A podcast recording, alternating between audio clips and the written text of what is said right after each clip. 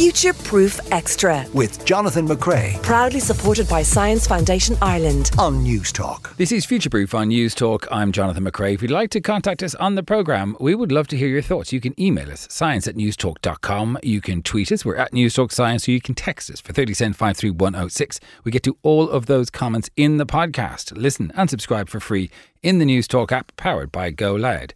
Now, on average, an adult's heart beats 72 times a minute. In a lifetime, it creates enough energy to drive a truck to the moon and back.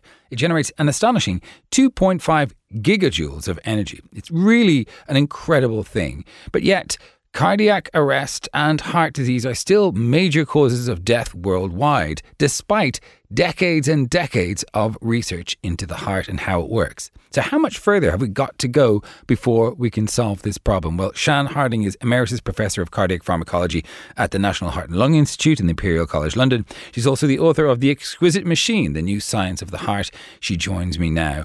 Uh, Sian, I, I, we've done a couple of features on, on the heart over um, the, the years, and, and it is an extraordinary organ. Can you tell us just a little bit about that this thing in our body that keeps us alive? Yes, um, uh, one of the things that has always struck me is how we can grow our hair, but the heart doesn't regenerate, has very, very little regenerative capacity in, in itself. Now, you, that sounds really contradictory, and it's taken a long time to understand exactly why that is. But it's one of the reasons is it is that it is so perfectly engineered that it can't turn over its cells too quickly, otherwise it disturbs the perfect sort of alignment and, and connection of those cells. And uh, in terms of the, the mechanics of it, h- how much does our heart uh, beat over a lifetime? Do we get a certain amount of heartbeats? And and what sort of effort is going on inside the body? So there's a, a, a, you, you've given some great statistics actually, but there's this molecule that powers it, ATP, and it's it's turned over all the time. But if it didn't turn over, then it you you uh, would use half your body weight in a in a day. That's the amount of, of energy it's taking from you. That that's uh, it's absolutely incredible. Wow. Um, the calculation is that I've made is that uh, for a washing machine, it would be something like um, ten washes a day for a thousand years to to equal that.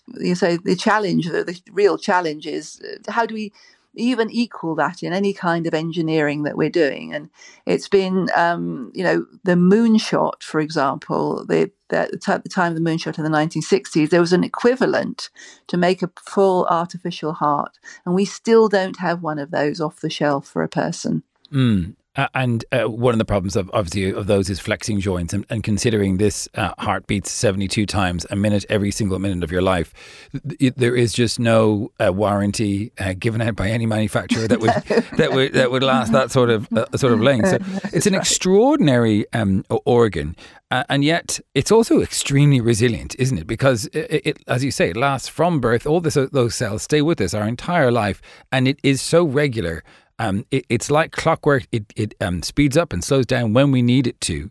But how does it fail? And, and why doesn't it fail sooner?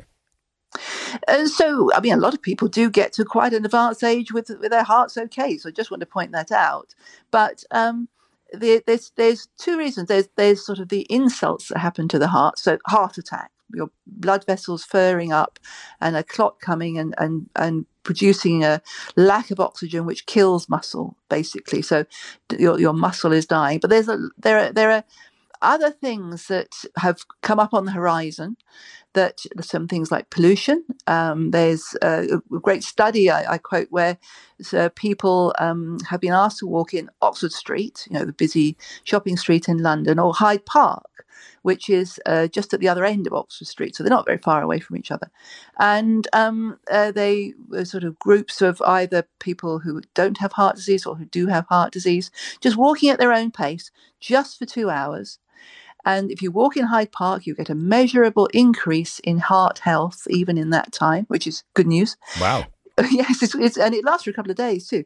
And uh, then in Oxford Street, exactly the opposite. Two hours, you can measure the damage that's happening to your blood ve- vessels uh, in that time. Uh, and the noise also actually adds to that. So, so pollution and difficult to know what to do apart from advise people to avoid that. Chemotherapy, that's another, you know, real conundrum for the doctors doctors because the the drugs to treat cancer damage the heart. There's this very tiny bit of regeneration and it, and it you know, knocks that off. And, um, you know, in some of, you know, it's only because people are surviving longer, really, with, with from cancer that we, we're actually seeing this. And it's been sort of estimated that um, for breast cancer, which is pretty well treated now, nine years after you've had your first diagnosis, you're more likely to die from the side effects of the cancer drugs on your heart than you are from a, a recurrence. Hmm. So um, there's a range, of, a range of, range of, of things, so, that can happen. But there's the other side. So you, you, what you talked about there is mostly environmental, of course, and yes. and then there is the the genetic inherited issues to do with uh, a predisposition to certain heart problems. Is this your area of research?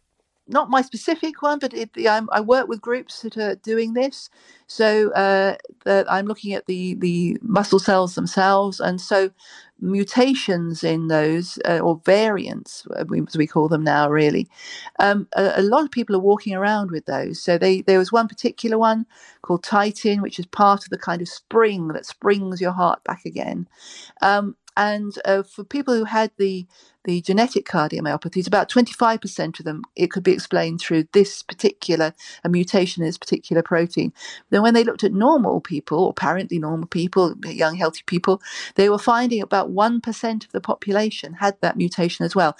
They could be fine, but it predisposes you if you've got a kind of second hit um, and that can be something like the chemotherapy I was mentioning, or pregnancy, or um, alcohol at quite modest levels can be much more damaging to people with those kind of mutations. And of course, they're, they're just walking around, they don't know they've got this. Tell me a little bit about your work in, in this area and uh, your work on cardiomyocytes, because um, you had an interesting job. You were trying to study failing hearts as they were failing and, and being removed from patients during heart transplants. How does that work exactly, and what were you trying to understand from that work? Uh, so I, I, I queue up in the operating theatre as they're taking uh, the old the failing heart out and putting the donor heart in, and then the surgeon, when they remember that I'm there, cuts a, a piece of tissue that I, I take back. I, of course, I'm as a researcher, I'm the sort of um, the lowest, the, the low in the, the, the, least important person in the operating room. So sometimes I uh, get left out of the equation. But then I take back, gently dissociate with kind of an enzyme solution, and you can get that out the individual cells, which probably about the width of a human hair, and each of those cells beats like a tiny heart. So it's really fascinating to watch in the dish. Mm. An electrical current across, and they all beat together. And so, uh, one of the things we were able to show was that um, there's this initial damage to the heart from a heart attack or something like that. But then there's a second phase of damage, and that's your your body kind of trying to re-stimulate your heart. You can sense that your heart is um, not giving out enough uh, in terms of blood flow, and it's trying to do everything it can to stimulate it, like adrenaline, for example, or retaining water to load up the heart. And this itself, that you know, it's like an emergency response. It evolved really for you know, when you were being chased by saber-toothed tigers or when you were being injured, we didn't really have heart attacks in our sort of evolutionary past. But it, it's reacting like that, and it's re- it's damaging further your heart, and we could see that in the cells we were taking from from, from these patients. And and so, uh, did that give you some sort of insight as to how to prevent, you know, secondary damage happening after a heart attack? That's right. So the, all the drugs we have at the moment, in fact, for heart failure. So heart failure, I should just explain, is quite different from a heart attack. Mm. Heart attack, you know the symptoms: the, the sweaty, breathless, you know, jaw, and chest pain. Uh, heart failure is they you might call it more like drowning. You, you, are retaining water. It's making you very breathless because it's retained around, around your lungs, around your gut, and you're not digesting well. You're extremely tired. Your limbs are swollen. And that's probably as bad a prognosis as the worst cancers, really. So the, all the drugs that we have are, are really to stop either the initial insult, so like statins or blood pressure tablets to stop uh, you getting a heart attack or preventing you getting hypertension, or they are to stop the body damaging itself even further, like beta blockers to block adrenaline. Actually, it's quite an overlap between the, the first lot of drugs and the second lot of drugs. So that's all we have really for heart failure at the moment. We don't have anything to stimulate the heart safely or, or the so you, you would like to stimulate the heart better than the body has done it but it's very difficult to do that without disturbing the rhythm of the heart.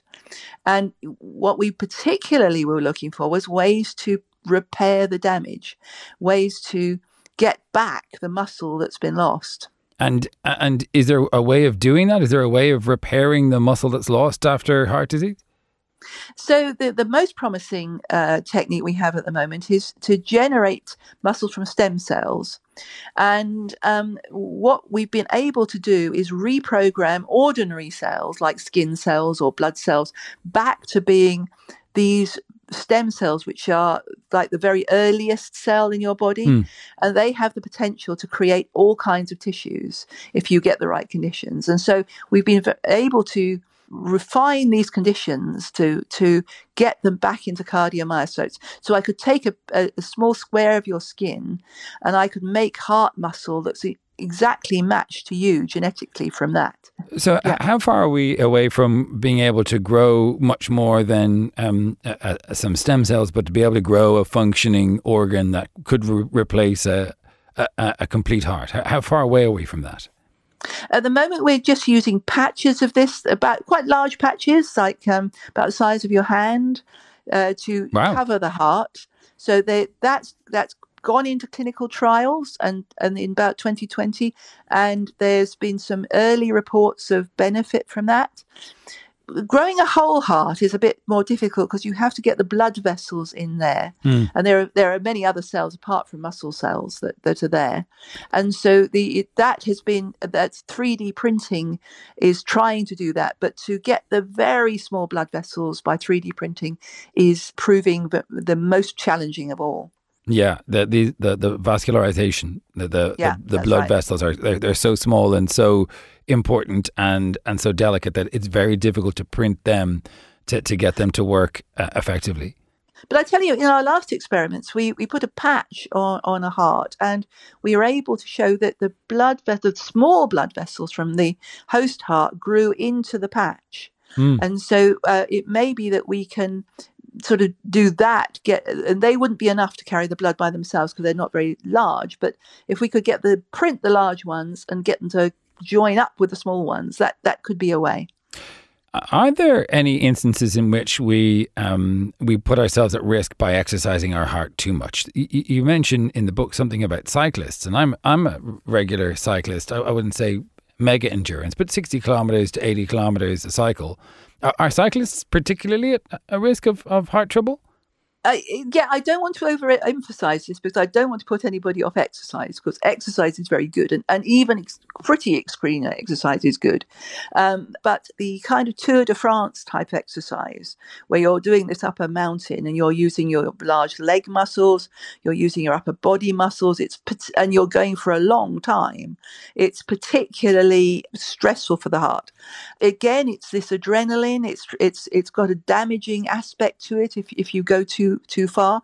But it, it, it, you know, and, and there are evidences that many of these cyclists have uh, uh, rhythm disturbances and and some pre- premature deaths. But it is very extreme, so I don't want to put uh, off. I don't think I'm at that level. I don't think many people are in, in this country on that level. At that level, I don't think I'm at that level well, if you're going up, and that's all I care about, really. I mean, it's clear see that's all I care about. Um, but but there are, but obviously, there, you know, um, we can we can put our heart under too much stress, as we know from you know joggers falling um, falling down on the pavement as they do, um, uh, having a cardiac arrest. What what about? Um, uh, uh, dying from a broken heart. Is there any evidence to support that that actually happens?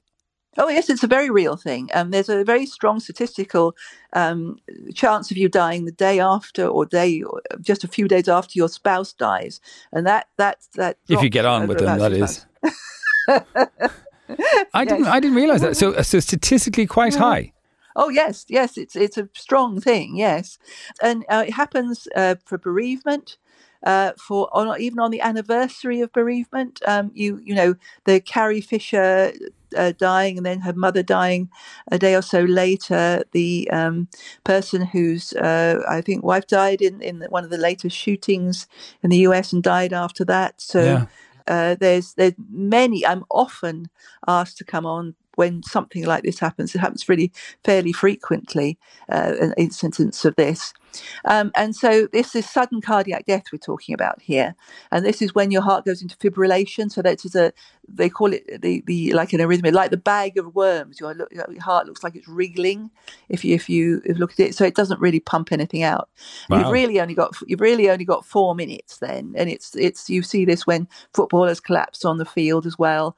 And if you ha- don't get if you don't get CPR or to a defibrillator, then you really have only got four minutes uh, there. Um, there's another one. There's another thing that's called broken heart syndrome, which is, is specific to postmenopausal women, um, or, or very highly, you know, uh, specific. They, some some men do get it, but people go in thinking they're having a heart attack, and their their heart is contracting in a very odd way. Um, it's it's sort of contracting very hard at one point and then completely paralyzed at, at, another point. And this actually, although there is a mortality from that, about five percent, a lot of people just recover. Um, and and until they had spe- specialized imaging, they didn't see this strange shape, and so you'd have people coming in saying, "I think I'm having a heart attack." then they just get better and go away. And, and so this is an, another thing I've studied a lot, and I think that this is a, a different face of adrenaline in a way that it's it, it has a way of pr- shutting down your heart partially to protect it against sudden cardiac death. Mm. and so it's it, it's actually a kind of reflex to to to prevent something worse happening to you. So it's very interesting Well, the book is a, a really interesting exploration of the problems uh, that we face at the moment and some possible solutions. It's called The Exquisite Machine. Sian Harold Harding from the Imperial College London. Thanks for your time. thank you very much Future Proof Extra. With Jonathan McCrea Proudly supported by Science Foundation Ireland. on News Talk.